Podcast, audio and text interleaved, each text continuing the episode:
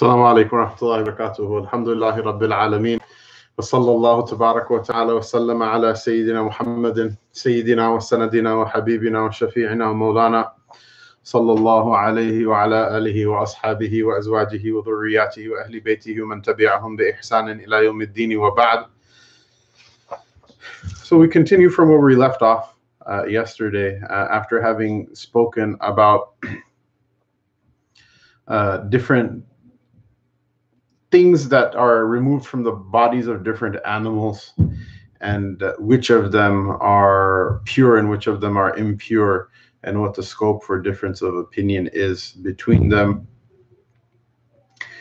Uh, uh, uh and uh, uh, we left off talking about boar bristle and if you want to know more about that you can just go to yesterday's video inshallah and, and and and watch her and listen from yesterday's recording. And we continue. وحرم الله سبحانه شرب الخمر قليلها وكثيرها والشراب العربي يومئذ فضيخ التمر وبين رسول الله الرسول عليه السلام أن كل ما أسكر كثيره من الأشربة فقليله حرام So he uh, begins by saying that uh, Allah Most High has made uh, the drinking of khamr uh, uh, uh, haram. Allah subhanahu wa ta'ala has made the drinking of khamr haram. And so, what is khamr? Khamr generally is translated to wine. The Arabs had a, a, a number of different names and words for wine interestingly enough, a fun fact that even the word qahwa, which we use to mean coffee nowadays, is um, it used to be a name for a particular type of wine. Uh, for whatever reason, it, it transferred over once the people started drinking the the wonderful drink of this bean, which is not haram and is altogether wonderful. For whatever reason, mashallah, um, there's this like kind of urban legend between like anti uh, anti ulama uncles that like the ulama at first said that wine was or coffee was haram, but then because so many people started drinking it, they changed their fatwa. And uh, I'm flabbergasted. If you look at the amount of detailed discussion that the ulama have just about what the definition of wine is and how coffee in no way, shape, or form fits that wine. And if some mufti or another said it was haram, the preponderant majority of the ulama uh, said that it wasn't. And there was no like popular vote like you know, there's like a, a Twitter tweet by like medieval Sheikh Fulan who's like, should wine be halal or haram? Yes, no, maybe, I don't know, lol. And like, you know, whatever, lol won, but then they decided not to make it haram anymore. This is completely stupid. If you don't know any, if you don't know how to read Arabic and you can't cite a book uh, for uh, stupid things that you say, perhaps it's better to stay quiet. And uh, unfortunately, unfortunately, these are like weird types of pranks that people people pull and they put up to me. I was once invited to a party with relatives, uh, and uh, um, there were some in-laws of in-laws of in-laws or something like that visiting from somewhere, and uh, someone started like this kind of anti-ulama urban legend, uh, you know, about how the Ottoman Empire never had any printing presses and blah blah blah, and. Uh, eh, I, I, you know there was a there was a Hamza that would have like completely gone like Mortal Kombat fatality mode about that. And I held my tongue. I bit my tongue. I thought, like, you know what? We're gonna pray Maghrib, and uh, then I'm gonna leave, and this is all gonna be over. And uh, I don't need to like whatever, because whoever is gonna say something like this, so bold faced, um, me correcting them on their lack of historical acumen is not probably going to rectify the underlying problem. Uh, and then what happened was after the salat, you know, our host, who probably knew uh, what was boiling underneath my skin, uh, he said, uh, Malana Saab, can you please say some words of uh, advice after the salat? I'm like, yeah, no, it's a party. No one came here for a bayan. He's like, no, I insist. I was like, yes, well, uh, I'm telling you no, and I'm going to give you another chance. And whatever happens is your fault after that. He's like, no, go ahead. And so then we talked about these kind of weird anti-ulama urban legends. But at any rate, khamr is haram.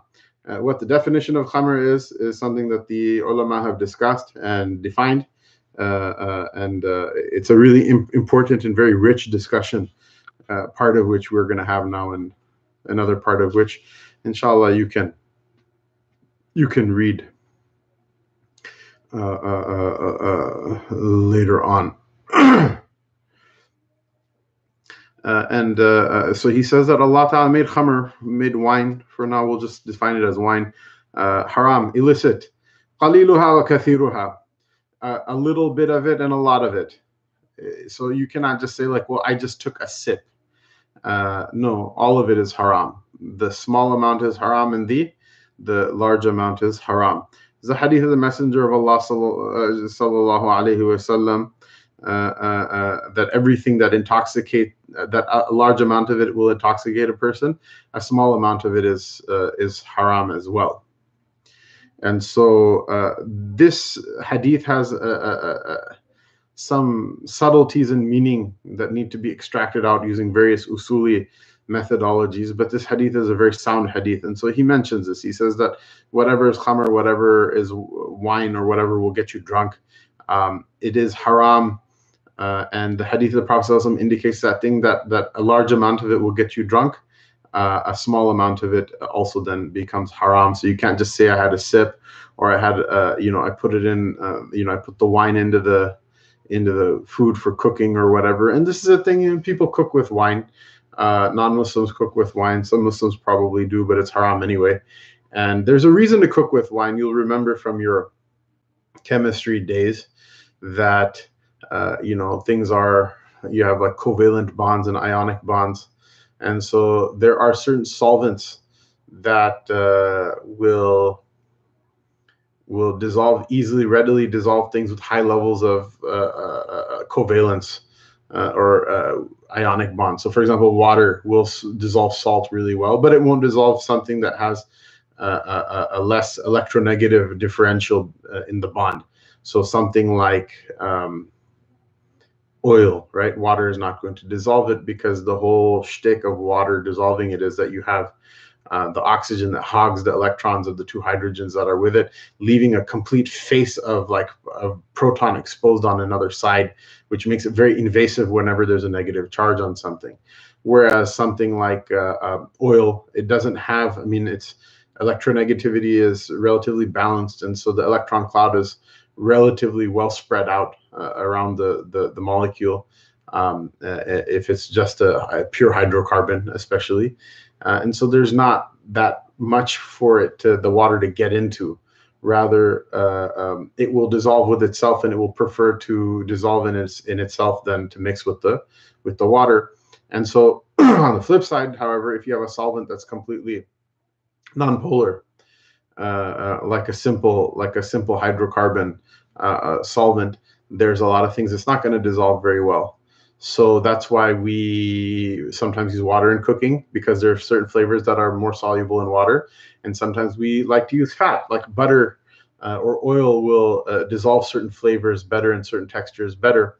And so the reason, one of the reasons that they use uh, alcohol in cooking is what? Is that alcohol is a funny solvent that's kind of halfway between water in between um, oil and so there are certain flavors that will dissolve in alcohol better than in any anything else.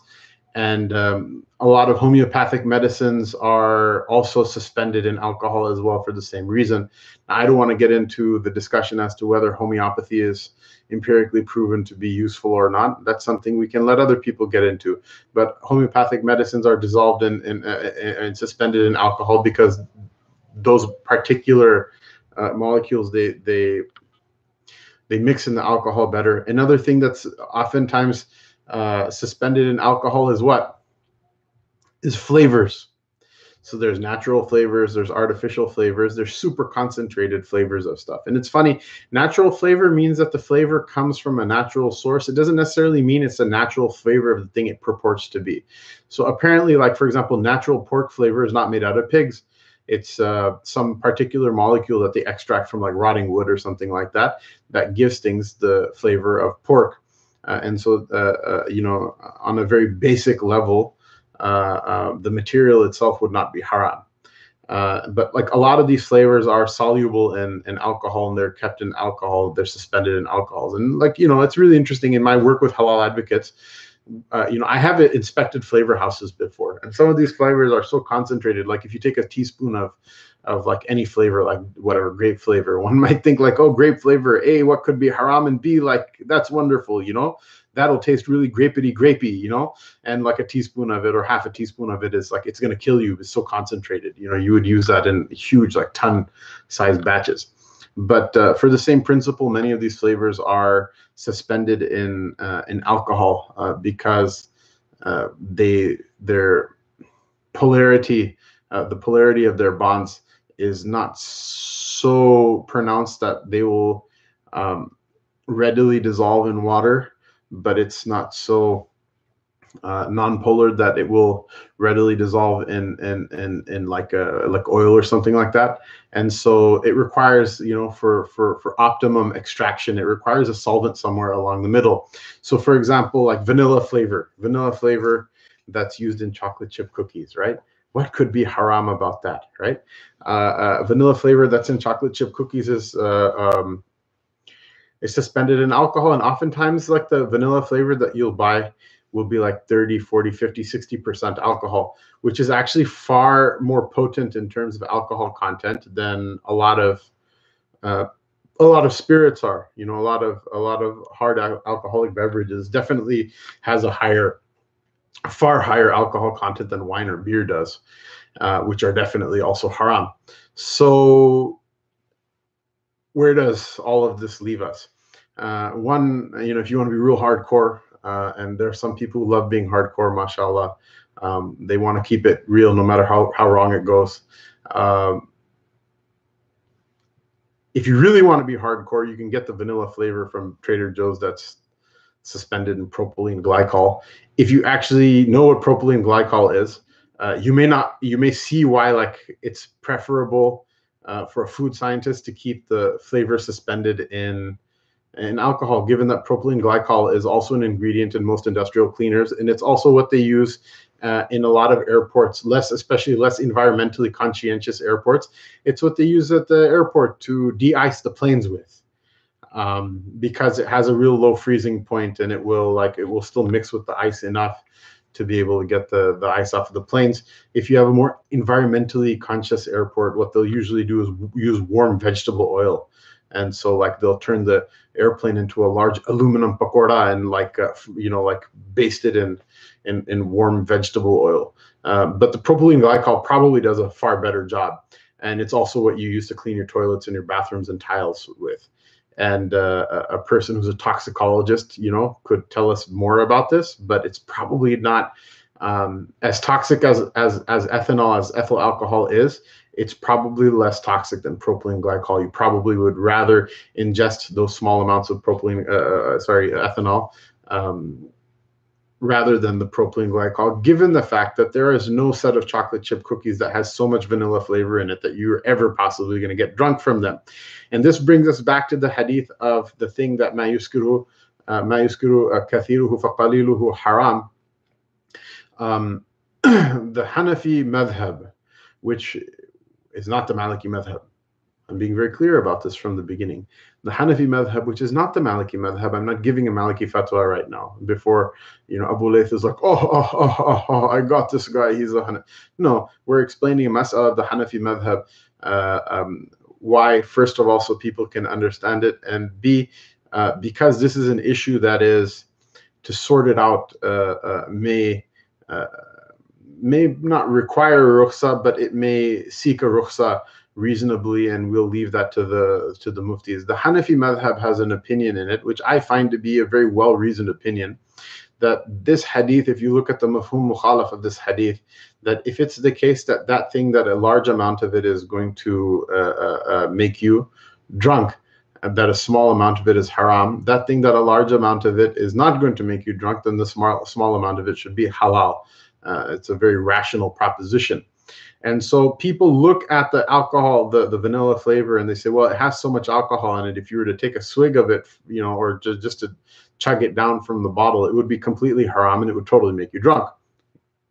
And I have no problem with that. If someone wants to say that drinking alcohol from the bottle is haram, uh, I, I, would probably, I would not probably, I would almost definitely second that. Uh, however, um, the question is, is the is the vanilla flavor that is extracted in alcohol, is it khamr, is it wine or not for the purposes of the fiqh? Why? Because if it's wine, then a large amount of it and a small amount of it will be haram. And according to the Hanafi madhab, wine is the wine that's haram, the wine that if a person says that it's not haram, that person is outside the pale of Islam. That wine which is haram is a necessarily known part of the deen. That is a necessarily known part of the deen, that every child of the Muslims knows that that wine is haram. Uh, the Hanafis, they make taqiyid of it. They say that the taqiyid is with the nas that it, it, the Nas only explicitly mentions the wine that's made of dates and the wine that's made out of grapes. And so they say that every other every other thing that will make you drunk, uh, uh, it will not technically follow the same ruling as wine. However, it is still haram, but it has to make you drunk, right? It has to make you drunk. So taking a swig of the uh, uh of the uh, uh, of the vanilla flavor would make you drunk if you drank enough of it. So it's haram. However, according to the madhab, uh, uh, it's uh, you know the whatever one tablespoon you put into a batch of cookies and then bake afterward. The cookie that you're eating afterward is a it's definitely not khamr, and b is it the question is is it possible to eat enough cookie to get drunk that you just keep eating you fill your stomach and i love i love chocolate chip cookies chocolate chip cookies are my poison there are some people who are addicted to you know uh, to crack, and some people are addicted to heroin, and some people are addicted to alcohol. They're alcoholics, and their livers are dying, and they get into car accidents and stuff. Allah didn't save me from my nafs. I'd probably kill myself on chocolate chip cookies.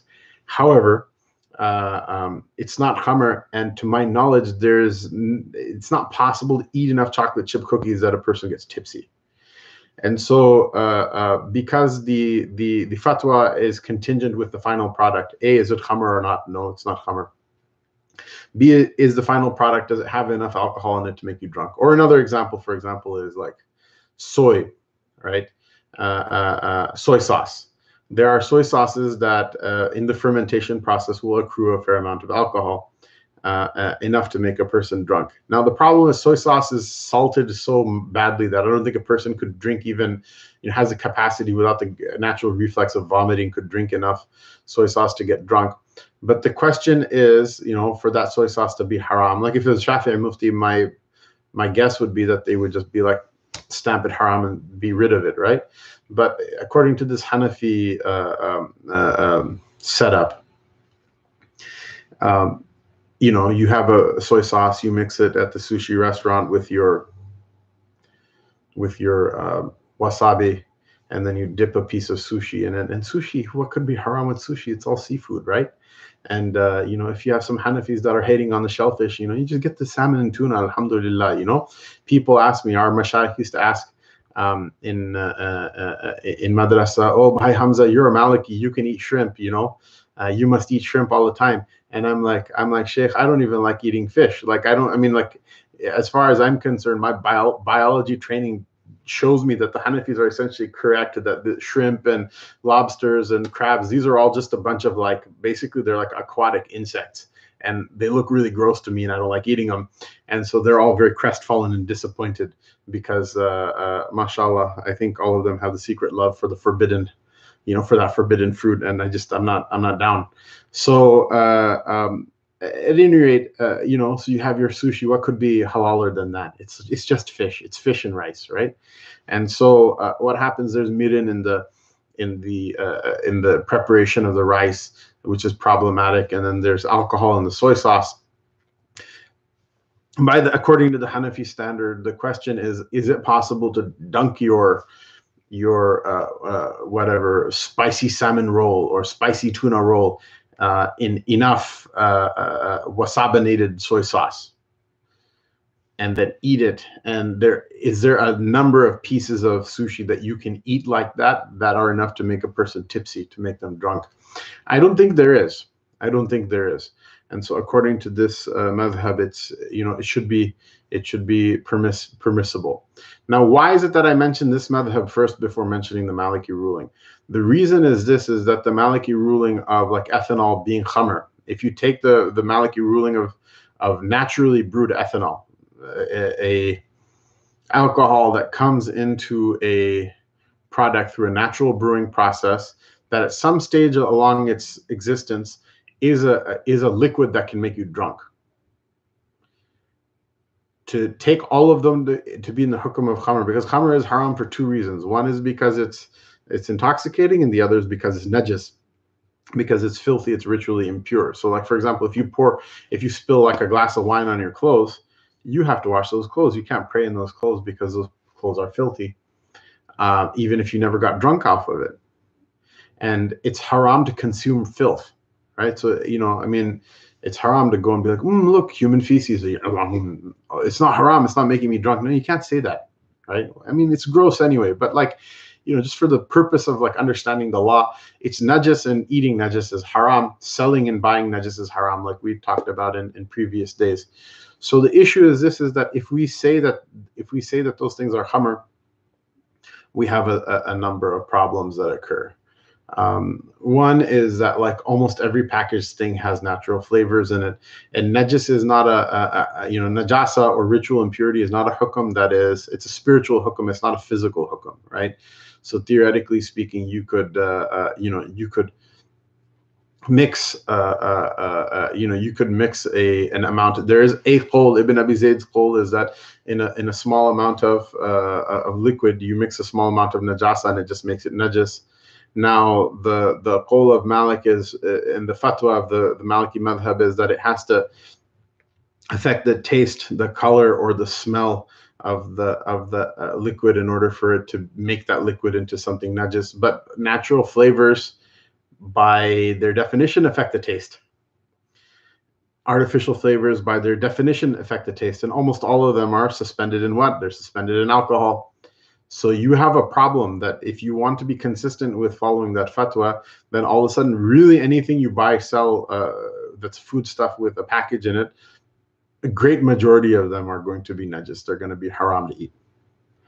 And I'm not arguing that that opinion is not with merit, and I'm not arguing it's not a good opinion. I'm just saying we have to be honest with ourselves. We cannot be disingenuous and say like, well, look, you know, like eating chocolate chip cookies is haram, but then you're gonna eat store bought bread or you're going to eat uh, uh, um, you know like a store bought uh, like a Snickers bar or an ice cream bar or really anything that has natural flavors or artificial flavors in it. So uh, in an amali sense, I think everyone ends up making uh, practice on the Hanafi madhab, whether they like it or not. Or you can go like off the deep end of the reservation. Like um, there was an old gentleman who, uh, you know, Allah forgive him. He passed away from this world, is what I'm told but Allah forgive him. He uh, opened a website called Muslim Consumer Group, and he was complete like he was completely off his rocker. He made everything into haram. Coke is haram. This is haram. That's haram. This haram. This haram. That's haram, etc. And there's a muftabihi position in the Hanafi madhab saying that these things are not haram. And uh, uh, but, you know, and he was a food scientist. He was not a scholar, nor was he a, uh, uh, nor was he a, a person who, I, as far as I could tell, had any madhab or anything. And uh, one might say, well, if he's passed away, why you speak evil of, of, of, him? I'm not speaking evil of the guy. I hope Allah Ta'ala forgives him. Uh, I wouldn't want to have to account for the thing that he did because it's a really bad sin. To talk about ilm without having any knowledge is really bad. And the ilm is an amana. Uh, there are huge chapters of what would have been considered ghiba, backbiting, which have been opened up for the necessity of the preservation of knowledge, the whole uh, science of jarh wa, uh, ta'dil, uh, of, of, you know, rating narrators and grading narrators of hadith. Um, you know, the comments that are made about those uh, narrators would be considered completely awful backbiting. But it's a, it's a necessity that when somebody speaks about ilm that you you know, if they make a mistake, you got to call it out. And uh, this man, uh, he didn't make ijtihad. As far as I could tell, he didn't, you know, he didn't crack open any books of fiqh or ilm. He just kind of like, oh, he's like, oh, look, this has alcohol in it, haram, uh, or and uh, uh, that's that. But at any rate, uh, this Hanafi fatwa, which I feel is um, argued really well, and is based on usul that are based on the nusus of deen. I think it is a fatwa that I think people should feel comfortable uh, uh, with and that we should feel comfortable taking. If I have a choice, I'll avoid things that have alcohol in them. Uh, uh for example, like a, fatwa, interesting, like the, a corollary to this fatwa is what? Is uh, perfumes. uh, most perfumes, and by definition, all colognes uh, will have ethanol in them as a uh, um, you know as as as a way of increasing the vapor pressure of the of the liquid, so as to bring out the smell of of whatever essence there is in in the perfume. So, like all French perfumes and all uh, uh, almost all French perfumes and almost all uh, uh colognes and uh, Western scents, um, they have they have alcohol in them. And so I asked about this fatwa, one of the Mauritanian mashayikh. He says that it's very interesting that you asked this. The Hanafi uh, rukhsa, they they take it because for whatever reason, even many of the ulama in Mauritania really love French perfumes. Like they're like really, you know, they love them. And I could see why, because the great perfume markets of the East are very far away. And oftentimes those perfumes that are there in the Eastern markets are even more expensive than the ones that are in department stores. And France is far closer and probably has more regular delivery to a place like Mauritania. So those are probably the best perfumes they have access to, uh, unless they go to the Haramain Sharifain. And uh, um, so many of them will use it. And uh, they'll you know they're aware of the the, the Hanafi fatwa uh, and they take uh, they take advantage of it that the alcohol in those things is not najis. Um, and again uh, it, does affect the you know najasa will will be the hukum will transfer it if it affects the color taste or smell of the uh, of the, the the water the liquid it's mixed in. If it's a perfume it's obviously to affect the smell. Uh, and so and so uh, um, you know uh, I would avoid, you know, I would avoid the beer battered fish and these types of things because you can. Um, but those things that are uh, those things that are cooked in some sort of synthetic alcohol or uh, something that was never um, at a stage that was meant for drinking consumption. I think there's there's some leeway to, to take this uh, to take this rukhsa. Uh, but in all cases, actual wine wine that's made of dates and grapes, if someone uses it as an additive in something that's being cooked, that that thing will be haram by consensus because even the Hanafis will say that that wine wine that's from like dates or grapes, that's najis. And, so even a tablespoon of that in like a great amount of food will just make the entire thing into ritual impurity. And uh, uh, thus it should be avoided. Uh, so here, there's a discussion about this.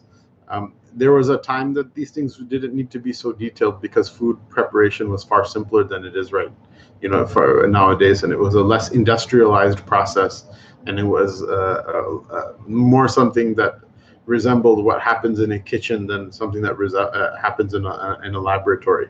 But here we are, and we explain the reasons for that as well.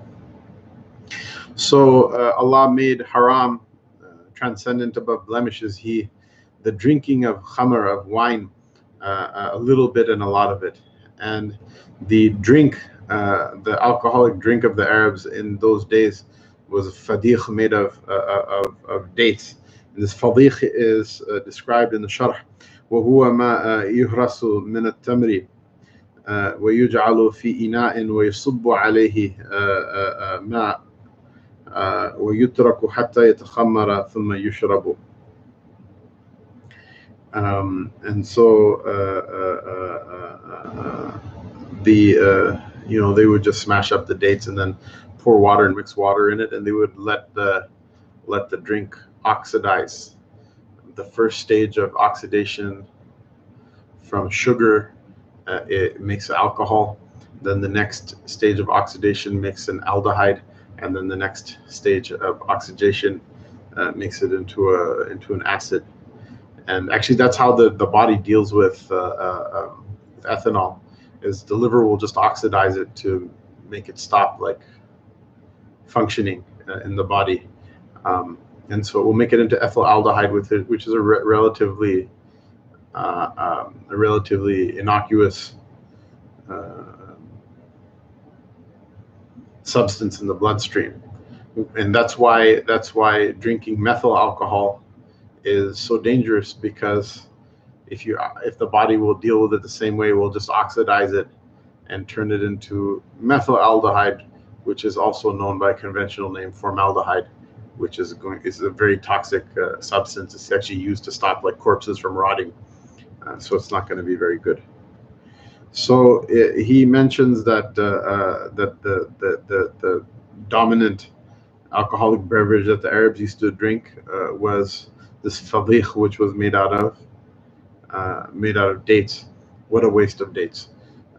وبين الرسول عليه السلام أن كل ما أسكر كثيره من الأشربة قليله حرام and the messenger of Allah sallallahu alaihi wasallam he uh, made it very clear uh, that uh, uh um, that everything that uh, makes a person drunk uh, from the from from drinks um, that makes that a large amount of it will make a person drunk, then a small amount of it is is haram. وكل ما خامر خامر العقل فأسكره من كل شراب فهو خمر and everything uh, uh, everything and he uses in particular this word khamara لابس العقل أي غيبه uh, uh, everything that will that will make the rational process in a person uh, seem uh, obscure uh, to a person, and that takes a person's rational faculty away from them. Min kulli sharabin, from every every every thing that's drunk. um, all of them, according to the Maliki madhab, um, it's all considered to be uh, all considered to be khamr. It's all considered to be wine uh, by the standard that we uh, mentioned from before, and we mentioned the Hanafi standard because of the because of the prevalence of, uh, of the prevalence of things that have some amount of uh, that alcohol in it or another. And so it's very interesting here. Uh, it's important to note also that the the the ulama they actually this is something that I hear from people. They're like, well, you know, weed is different than than alcohol, and the ulama actually distinguished between the drunkenness of uh, the drunkenness of getting drunk and the uh, effects of narcotics, and they recognize that they're different, and they're both haram, but for different reasons and with different degrees, with different variations uh, which we may have time to discuss a little bit later in the dars, but uh, we're not going to discuss right now. وقال رسول عليه الصلاة والسلام إن الذي حرم إن الذي حرم شربها حرم بيعها that the the the one who the Nabi sallallahu alayhi wasallam said that the one who made drinking uh, the alcohol haram, that uh, uh, uh Nabi sallallahu alayhi wasallam also he made uh, he made selling it haram as well. And this is a sickness that is there in many of our masajid. It's a sickness that's there in our community. It's a sickness that's there uh, and a type of uh, just weird and decrepit nifaq that's there. And uh, many people in our community members, uh, many people that our community is made up of, and we need to call it out and we need to uh, make sure that such people's money don't doesn't make it into the masajid, and we need to uh, really like put pressure on such people to change their ways and find a halal means of income. Many people in our community are selling alcohol, and the worst part about it is that many of them will uh, sell it in those poor neighborhoods. I mean, it's bad enough if you sell it in the suburbs to rich people. That's bad as well. But they'll sell it in those poor neighborhoods to those uh, socioeconomically depressed uh, uh people in those socioeconomically depressed neighborhoods. And oftentimes it will be black neighborhoods, it will be minority neighborhoods. Um, and our people will profit from their uh, death and from their destruction and there's no profit in it whatsoever. And I've seen those families that or like the, you'll see someone has a liquor store. So I don't have a liquor store. They'll have like a restaurant, and they will sell in their restaurant beer or wine. They'll say, "Brother, we can't make money, you know, without it." You, know, you can make money. I remember there was one uh, um, restaurant owner uh, um, that you know one Ramadan made toba and like decided to stop selling alcohol in his restaurant and the guy owns like several houses and he drives like mashallah six figure cars and things like that and uh, you know he's like, "Oh, make dua for me. I'm giving up so much money." And I said, "Don't say you're giving up money. That was ill-gotten wealth.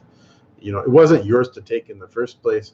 And Allah has fed you, mashallah. You're paying your bills. You have a house to like live in. You're putting clothes on your back. Your kids are you're putting clothes on their backs. You know, they're you're feeding them. But all of his relatives ran restaurants and they all sold alcohol." And they all said, "Oh, look how much money we're making. You're an idiot. You're not making as much as we are. Look how much we're taking home. Look how much we're this, how much we're that, etc." And uh, uh, you know, it just got in his head. And one day, you see that the you know the beer fridge is back in the thing, and, uh, and you know, I just I just got up and left. I didn't even bother ordering.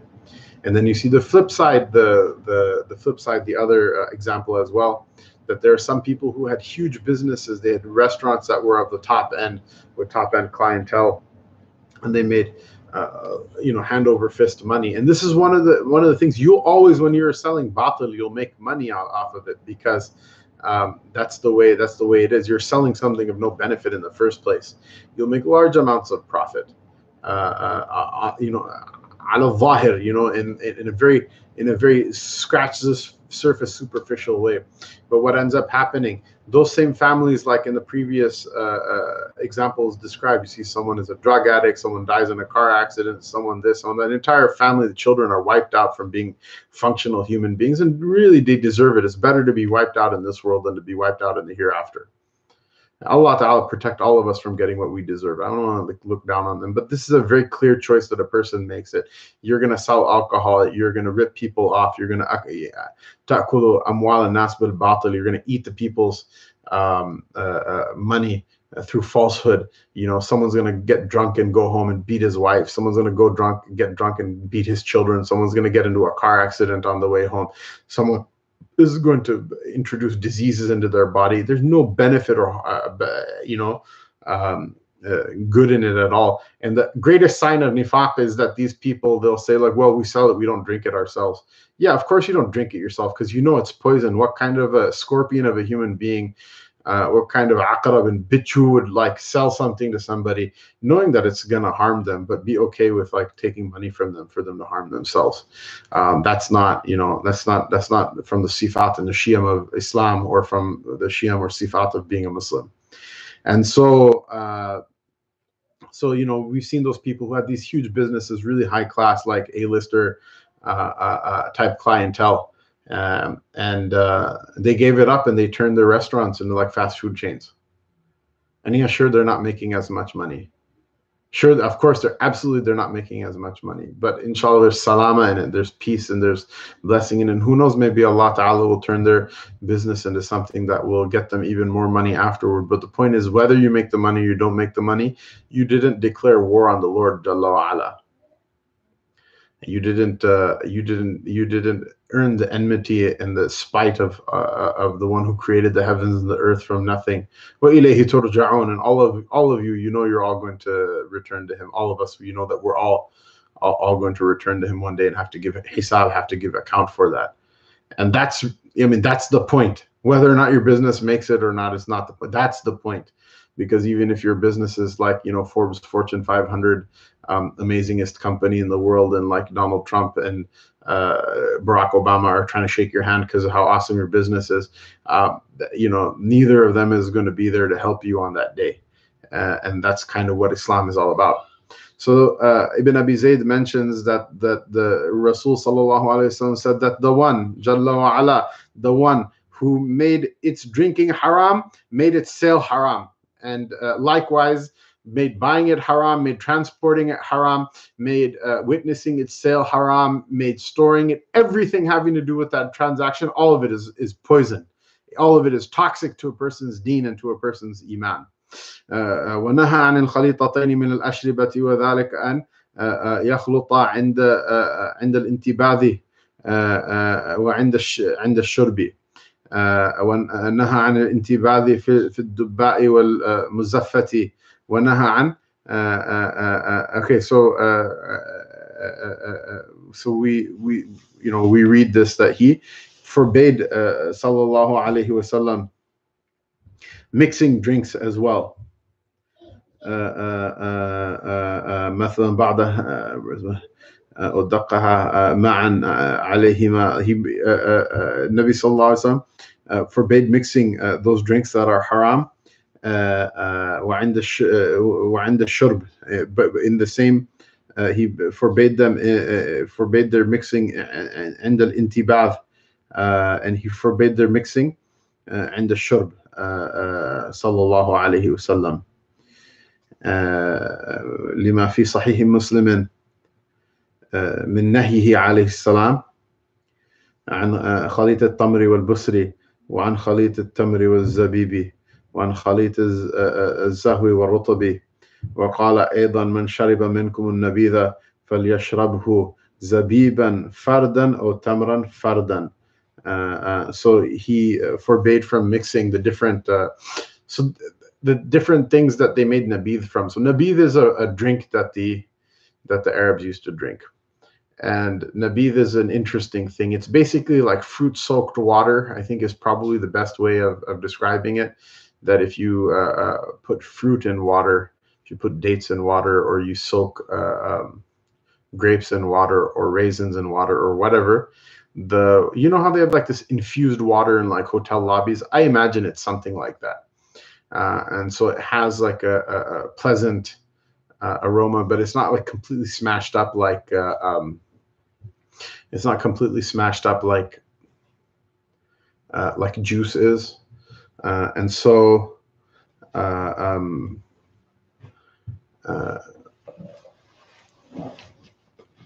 so it you know it was it's kind of like more like I I imagine it was probably like some sort of energy drink type of thing. There's something similar that they do in Punjab with soaking the the the, the soaking wheat. They call it uh, sattu. Uh, uh, and all of these drinks, I imagine, you know, I imagine it's the same issue, which is what if that if you leave the fruit in there soaking long enough, then it will uh, it will become alcoholic. The drink will become alcoholic, and so the nabidh is permissible as long as it hasn't become alcoholic yet. So a person has to make sure that they haven't left it there too long.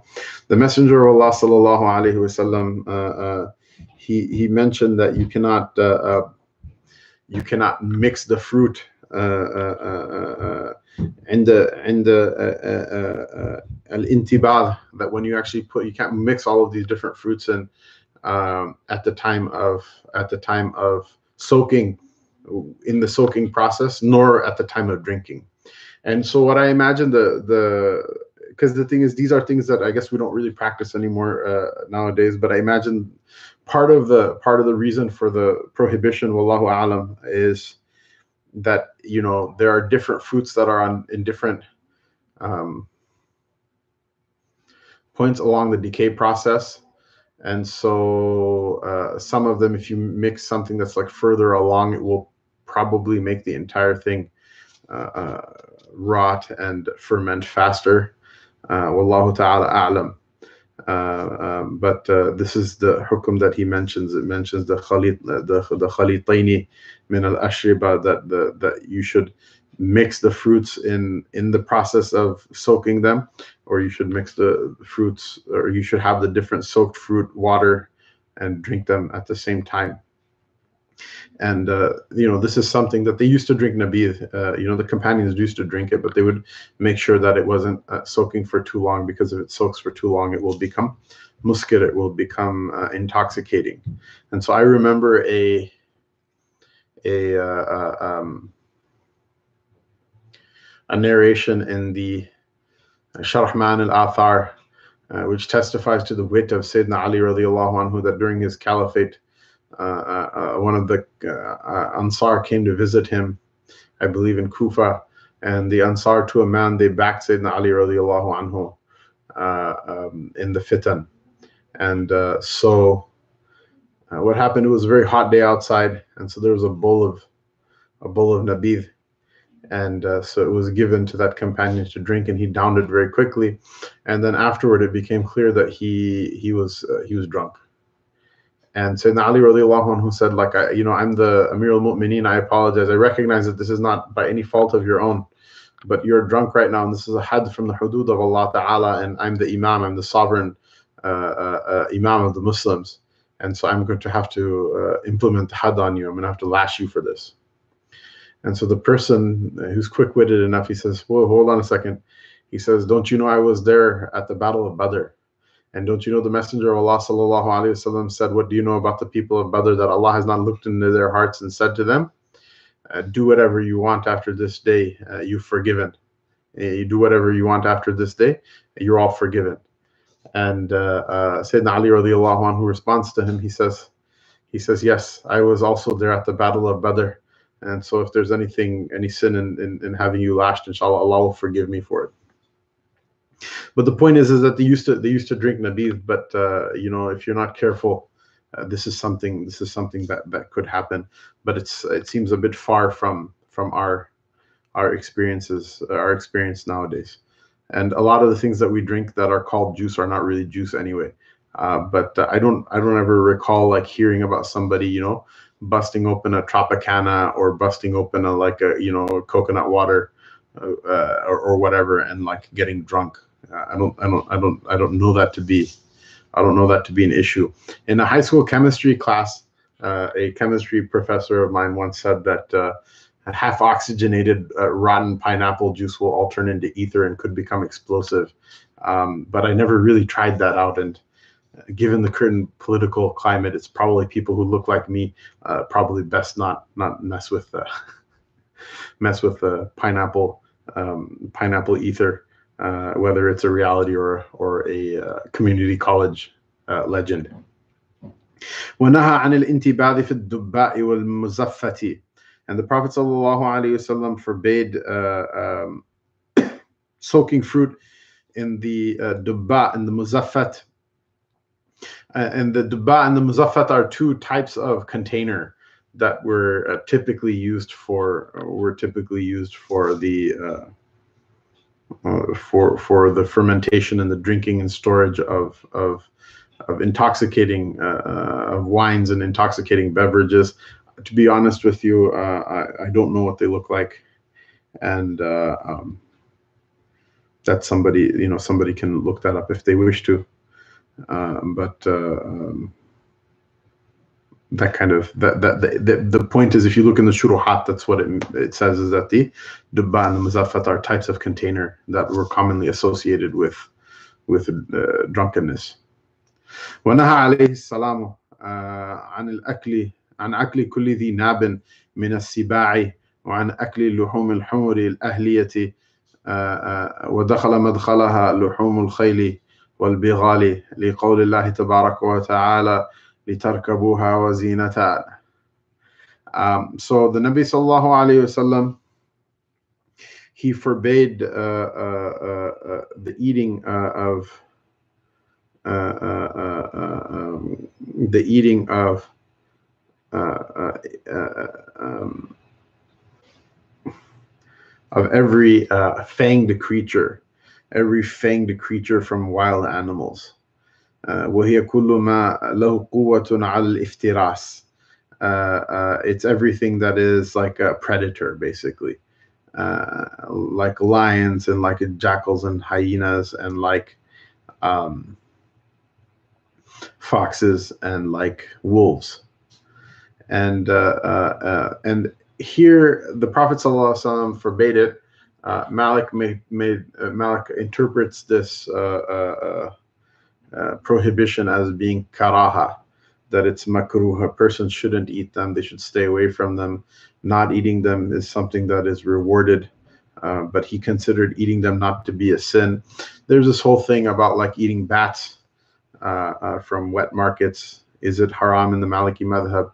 But hey, at least it's makruh. Uh, so please don't go around telling everyone i'm a maliki and i can eat bats if i want to. It's at, at you know um, it's you know the carnivorous bats it's at least makruh to eat them. Uh, and so a person uh, uh, you know just because it's not haram please don't turn this into like the batman madhab. Uh, uh, uh, and allah ta'ala knows best. The point is taken that it's not haram. The fatwa is not it's not that it's haram to eat eat eat carnivorous or predatory animals um, in the madhab the nas khalil al makruh sab'un sab'un not sab'un like as in seven but sab'un as like siba' والضبع وثعلب وذئب وحر وإن وحشيا and so وكذلك النمس والفهد والنمر وأما الكلب الإنسي الإنسي فصحح صحح في الشامل كراهة كراهة كراهة الأكل خلافا لمن قال بحرمته أو إباحته that eating dogs likewise is makruh in the in the Maliki madhab uh, um, as opposed to the ones who say that it's haram or the ones who say that it is uh, uh, permissible. Um, uh, so in the Maliki school, there are only four animals that are like haram, haram. And those four animals are what? They are, uh, they'll mention one of them is pig, you know that. Two of them they're about to mention right now. And the fourth one is people. People are completely haram. You cannot eat people. People are more haram than, than pigs uh, to eat. Um, and then the rest of the animals are either permissible or makruh. And so he mentions that the, the fanged or the predatory animals, um, they are uh, the Prophet some like stop people from eating them, and Malik uh, rahimahullah ta'ala, uh, you know, interpreted that mean to mean karaha that it's makruh. Uh, uh, and uh, Nabi Sallallahu Alaihi forbade people from eating the um, the meat of uh, of domesticated donkeys, and so donkeys are domesticated, and so this is opposed to a wild donkey, which is permissible to eat. I asked the mashayikh what is a wild donkey. They say like you know the one that has black and white stripes. So basically a zebra. You can hunt a zebra uh, and eat it, but the domesticated donkey is haram to eat, uh, uh, as well as the khayl, as well as the horse. And uh, to my understanding, all the madhab, prohibit eating horses except for one qawl of the Hanafi madhab, uh, which is practiced by some people in Central Asia. Uh, not all of them. Like I think the Turkomans, because the Turks have a real, um, traditionally, culturally, a real close uh, attachment with their horses. And so, um, you know, so some of them would eat horse. I think the Turkomans they actually uh, uh, abhor the eating of horses because their attachment is like even that much closer than others. Wallahu alam, because they all used to be uh, accomplished uh, horsemen, riders, and uh, they could uh, shoot up with some accuracy. They're, they could shoot arrows as archers with some accuracy from horseback, even at speed, which made them very effective warriors back in the day.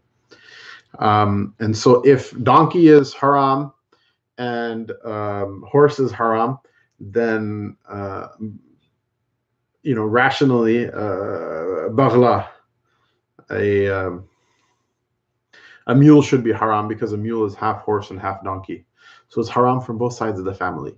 Um, and the proof for this, uh, Ibn Abi Zayd says, is this the word of Allah, uh, blessed and high is He, litarkabuha uh, uh, uh, wazinatan uh, that Allah made them for you to ride in as a beauty for you. Uh, meaning, one of the problems if you start eating horses and you start eating donkeys is that you no longer have uh, the the the the capacity to transport uh, people and goods with them and they're uh, they're not so well suited for eating and they're much well suited for for for uh, use for transport uh, and so uh, they should be they should be protected uh, for that. And it's interesting. This is exactly what's happening in Africa. Apparently, in China, donkey meat is like really like in demand and like donkey parts and things like that. And so um, places in, in places in Africa and different places around the world because there's huge demand for for donkey um, China has been going there, and donkey hides. Apparently, they make something out of the donkey hides as well. So they've been going into these countries and just like cleaning out all the donkeys and importing them to, to China. And now there are donkey shortages, and donkeys are used for simple things like bringing water from wells or transporting things around the farm and whatnot. Um, and so countries are starting to ban then the export of donkeys to to China. Uh, for, for, for, for this very reason, in fact. And so there's some great hikmah in the in the Quranic injunction لتركبوها وزينة ولا ذكاة في شيء منها and uh, a person uh, uh, doesn't slaughter any of them. Slaughtering them do, does not make them halal. whether it's donkeys or whether it's uh, uh, horses. وإنما قلنا نافعا لأن مشهور المذهب أن الزكاة لا يفيد في المحرم ولا من جهة لا من جهة الأكل ولا من جهة الطهارة. He said that it neither slaughtering them according to the Islamic ritual will neither make the meat halal nor will it make the uh, the hide or the or the uh, the the parts of the body tahir and it will not rend, render them pure they will still be ritually impure إلا في الحمر الوحشية except for except for the uh, the wild donkey but we said from before that the hukum of the wild donkey meaning the zebra is different than the hukum of of the uh, himar ahli uh, uh, the, the, the, the just normal domesticated donkey.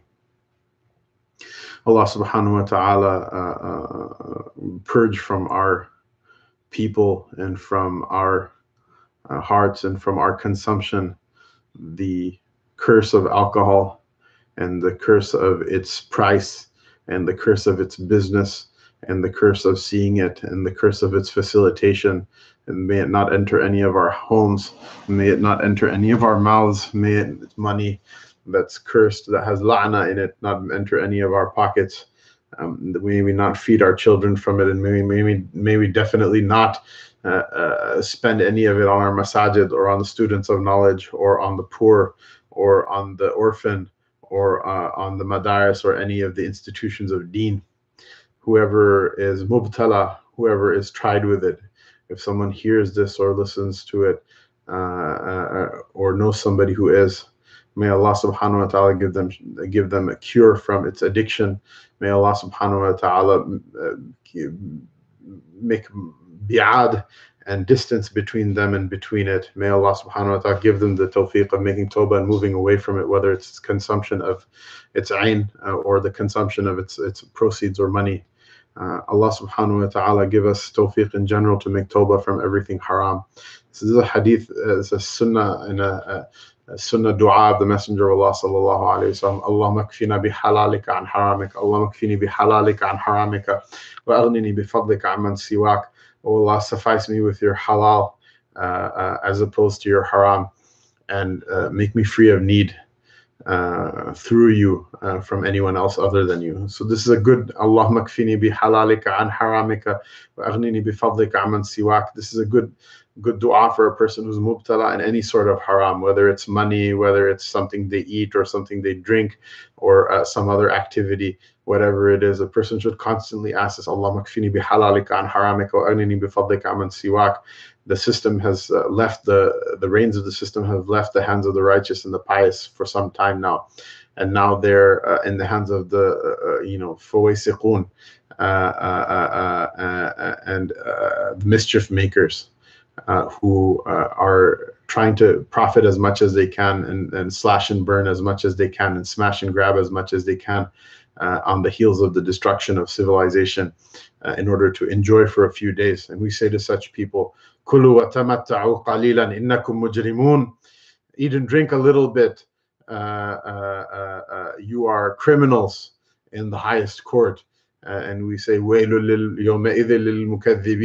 that on the day of judgment, a curse will befall upon uh, those who deny on that day. Allah Ta'ala protect us and give us tawbah and give us a way out of these, um, out of all of this haram and all of this filth that has uh, that has completely uh, has completely befouled uh, our lives. Allah subhanahu wa ta'ala forgive us and accept our tawbah and protect us and protect the ummah Sayyidina Muhammad sallallahu alayhi wasallam from this uh, from this uh, pandemic and from this disease and whoever uh, has it may Allah ta'ala cure them and whoever doesn't have it, may Allah ta'ala protect them, and whoever died from it, may Allah subhanahu wa ta'ala accept it as a shahada for them, and whoever is working to fight against it, may Allah, may Allah subhanahu wa ta'ala reward them, whoever risked themselves, even the grocery baggers and the uh, janitors, whoever is serving the public in this time and keeping things going and putting themselves in danger in this time the doctors the nurses the respiratory therapists etc all of them from one side of the continuum to the other allah subhanahu wa ta'ala uh, forgive them their sins sins and increase their rank and write for them a great reward because of it. And uh, uh, may Allah subhanahu wa ta'ala open our masajid and our jama'at again so that we can set our right foot in the masajid. Allah maftah li abwab rahmatik, Ya Allah, open for me the doors of your mercy, and that we may pray our prayers uh, in congregation and that we may leave and say, Allah, Allah, inni as'aluka min fadlik. I ask you, Ya Allah, from your bounty and from your grace. May Allah subhanahu wa ta'ala open the Haramain Sharifain, Masjid al-Aqsa, and all the other masajid again soon. And may Allah subhanahu wa ta'ala use this as a, a, a means to uh, uplift and raise and elevate uh, those people who love him and those people who love the ummah of the Prophet wasallam and those people who love the creation and will benefit them. And may he use it as a means to abase uh, all of those jackals and hyenas in human form uh, uh, who would like to harm the creation and who like to harm the Ummah of Sayyidina Muhammad sallallahu alayhi wasallam in order to ingratiate themselves or ingratiate their own nufus. Sallallahu tabarak wa ta'ala wa sallama ala Sayyidina Muhammad wa ala alihi wa sahbihi wa sallam ajma'in subhana rabbika rabbil izzati amma yasifun wa salamun ala al-mursaleen rabbil alameen. Al-Fatiha.